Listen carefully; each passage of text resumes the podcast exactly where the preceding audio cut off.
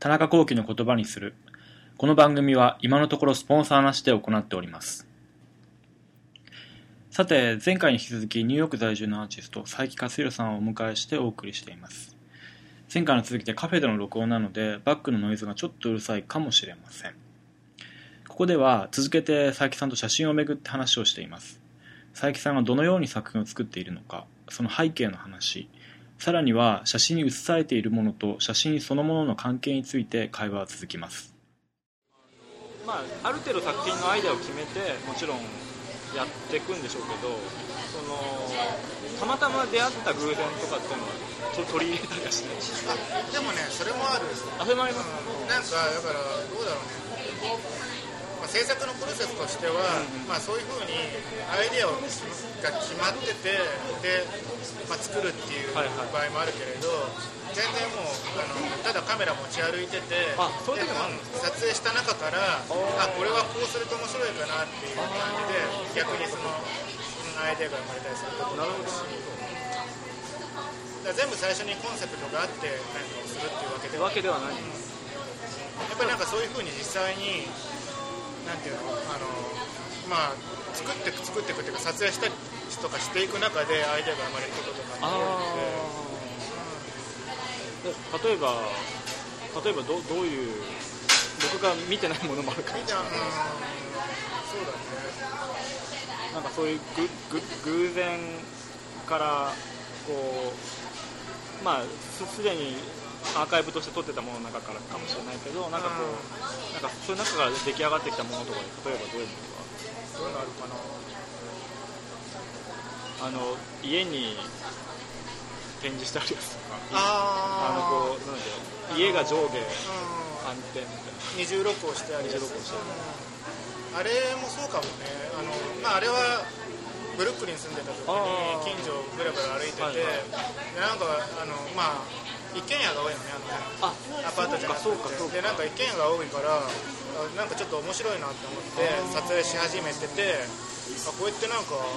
できそうだなって思って、まあ、やり始めた感じだからまあ、そうそれに近いかもね。結構じゃあなんかまあそのなんだろう。い意外とっていうとあれですけど意外とい移動しながら、まあ、最近なんかあのジョギングしてるじゃない。あなんかそういうのも結構そういう中でヒントになったりとか。もそれだからなんかまあいろいろあるよ。なんかな僕なんかその散歩するのがすごい好きで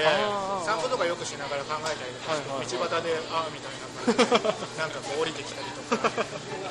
前なんか水水族館も撮ってましたあ水族館あれもあれもまあれっねどこでしたっけ？パリ行った時じゃないの？あれは違う。あれはニューヨーク。ですあれになんかなんかまあ割といろいろやってるなってそりゃそう。だけど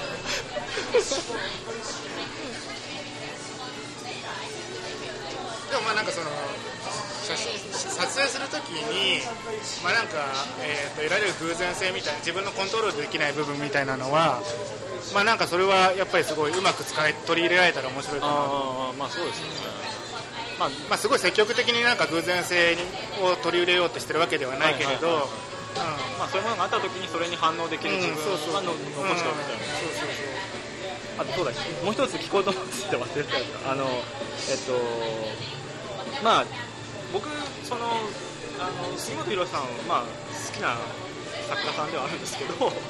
あるんですけどちょっと前から気になったことがあって、はい。その映されまだ杉本さんにか限らず頭に思い浮かぶかもしれないですけど映されてるものがものすごい重要なもの。もう映されてるものだけであのもう圧倒的なものってあるじゃないですか。例えばモモチーフとして。あの杉本さんで言えば33年度とかでその映されてるもののあの力とその写真の力みたいなのがこうなんていうかバランスが悪い時があるあるなと思ってたんですあ例えばう海の風景とかあのシアターシリーズとか劇場をこう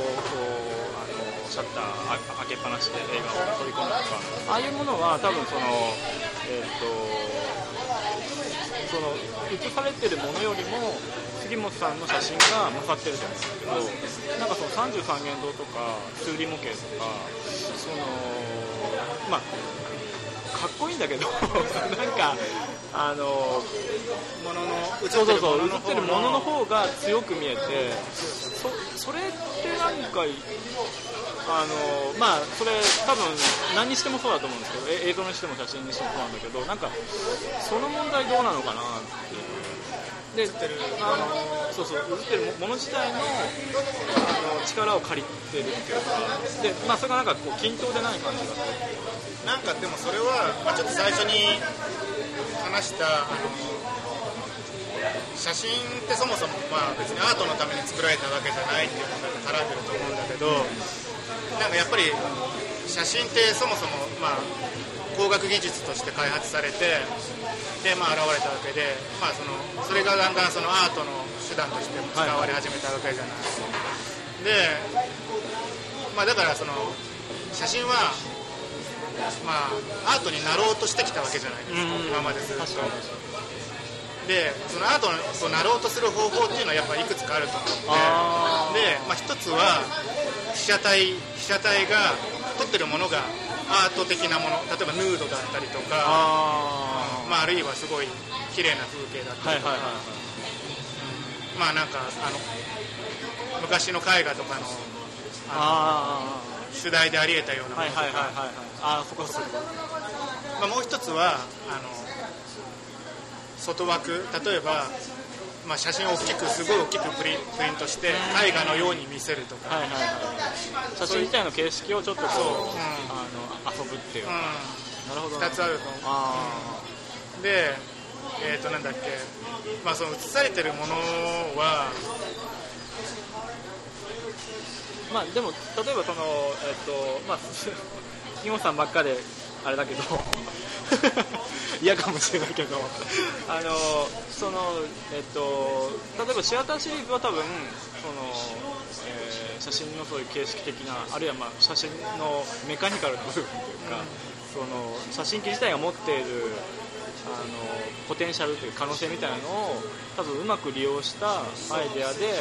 思いがけない光景を写すとか、まあ、思いがけないかどうかわかんないけど、まあ、なんかそのあの一応見たことはないわけじゃないあの人間の目では見れない状態というか。だけどそのまあそれがその今佐々木さんが言ったその写真のそ外枠によってアートになるというか。で多分あの33名堂とかはあのその前者の部分とかあの被写体によってアートにでもってことはアートじゃない 買ったのかないやいや杉内さんがじゃなくてやっぱ写写写真まあ写真まあアートじゃないんですけどいやまあなんかあの前からちょっとその辺疑問に思っててだまあ例えばオオロスコとかフランス・タレスでもいいけど、まあ、もう完全になんていうかう映されてるものの中にもアイデアがあるから、あのもちろんだからそれも映されてるものの力でしかないので33元度に近いんだけど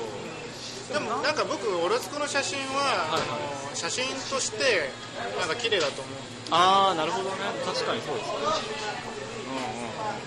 あのー、まあそっかそっか。ちょっとなんかエグルストンっぽいような感じとかもあるしまあ確かにね。なんかこうあの単純に行為を彼自身がやった行為を映してあったとしてもなんかそなんかねなんていうんだろうそれほど植物的じゃないじゃん。確かにね。